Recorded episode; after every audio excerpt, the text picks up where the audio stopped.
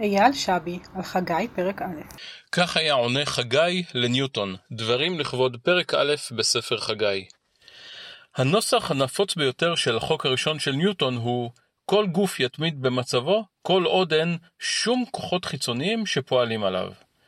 נוסח פחות נפוץ, וגם כזה שלא תמיד עומד במבחן המציאות, הוא הגבר יהיה מרוצה מעיצוב הבית עד שיבוא כוח חיצוני, בדמות בת זוגו, שתשכנע אותו שנדרש שינוי בעיצוב. לחגי הנביא היה ניסוח שונה משני אלה. כה אמר אדוני צבאות לאמור, העם הזה אמרו לא עת בו עת בית אדוני להיבנות. חגי מתלונן על שבי ציון, הספונים בבתיהם שבארץ הקודש, כבר כמעט עשרים שנה, ואולי אף שיפצו את הבית ועיצבו אותו מחדש על פי האופנה הפרסית העדכנית, אך לא טורחים לבנות את ביתו של הקדוש ברוך הוא. אפשר לפתור את שבי ציון בתואנה שמצבם הכלכלי לא היה מרנין.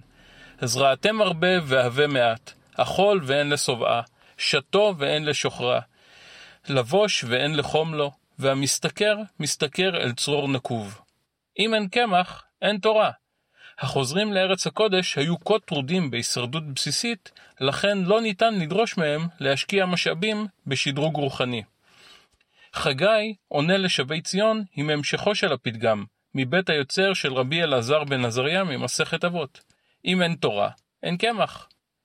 יען ביתי אשר הוא חרב, ואתם רצים איש לביתו, על כן עליכם כלאו שמיים מטל, והארץ כלאה יבולה.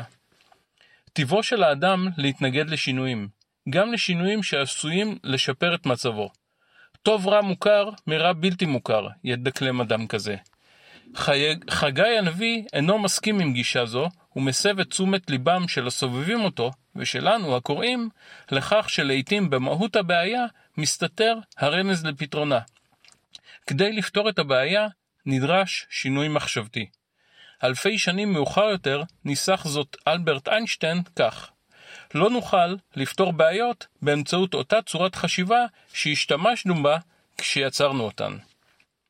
דברים אלו מוקדשים לתת-אלוף במילואים רן לוי, שטרח והקפיד לשנות ולשפר את עיצוב יחידתו, ללא לאות, ולימד אותנו שאדם מצוין תמיד אינו מרוצה מן המצב, ואף פעם לא כופה על השמרים.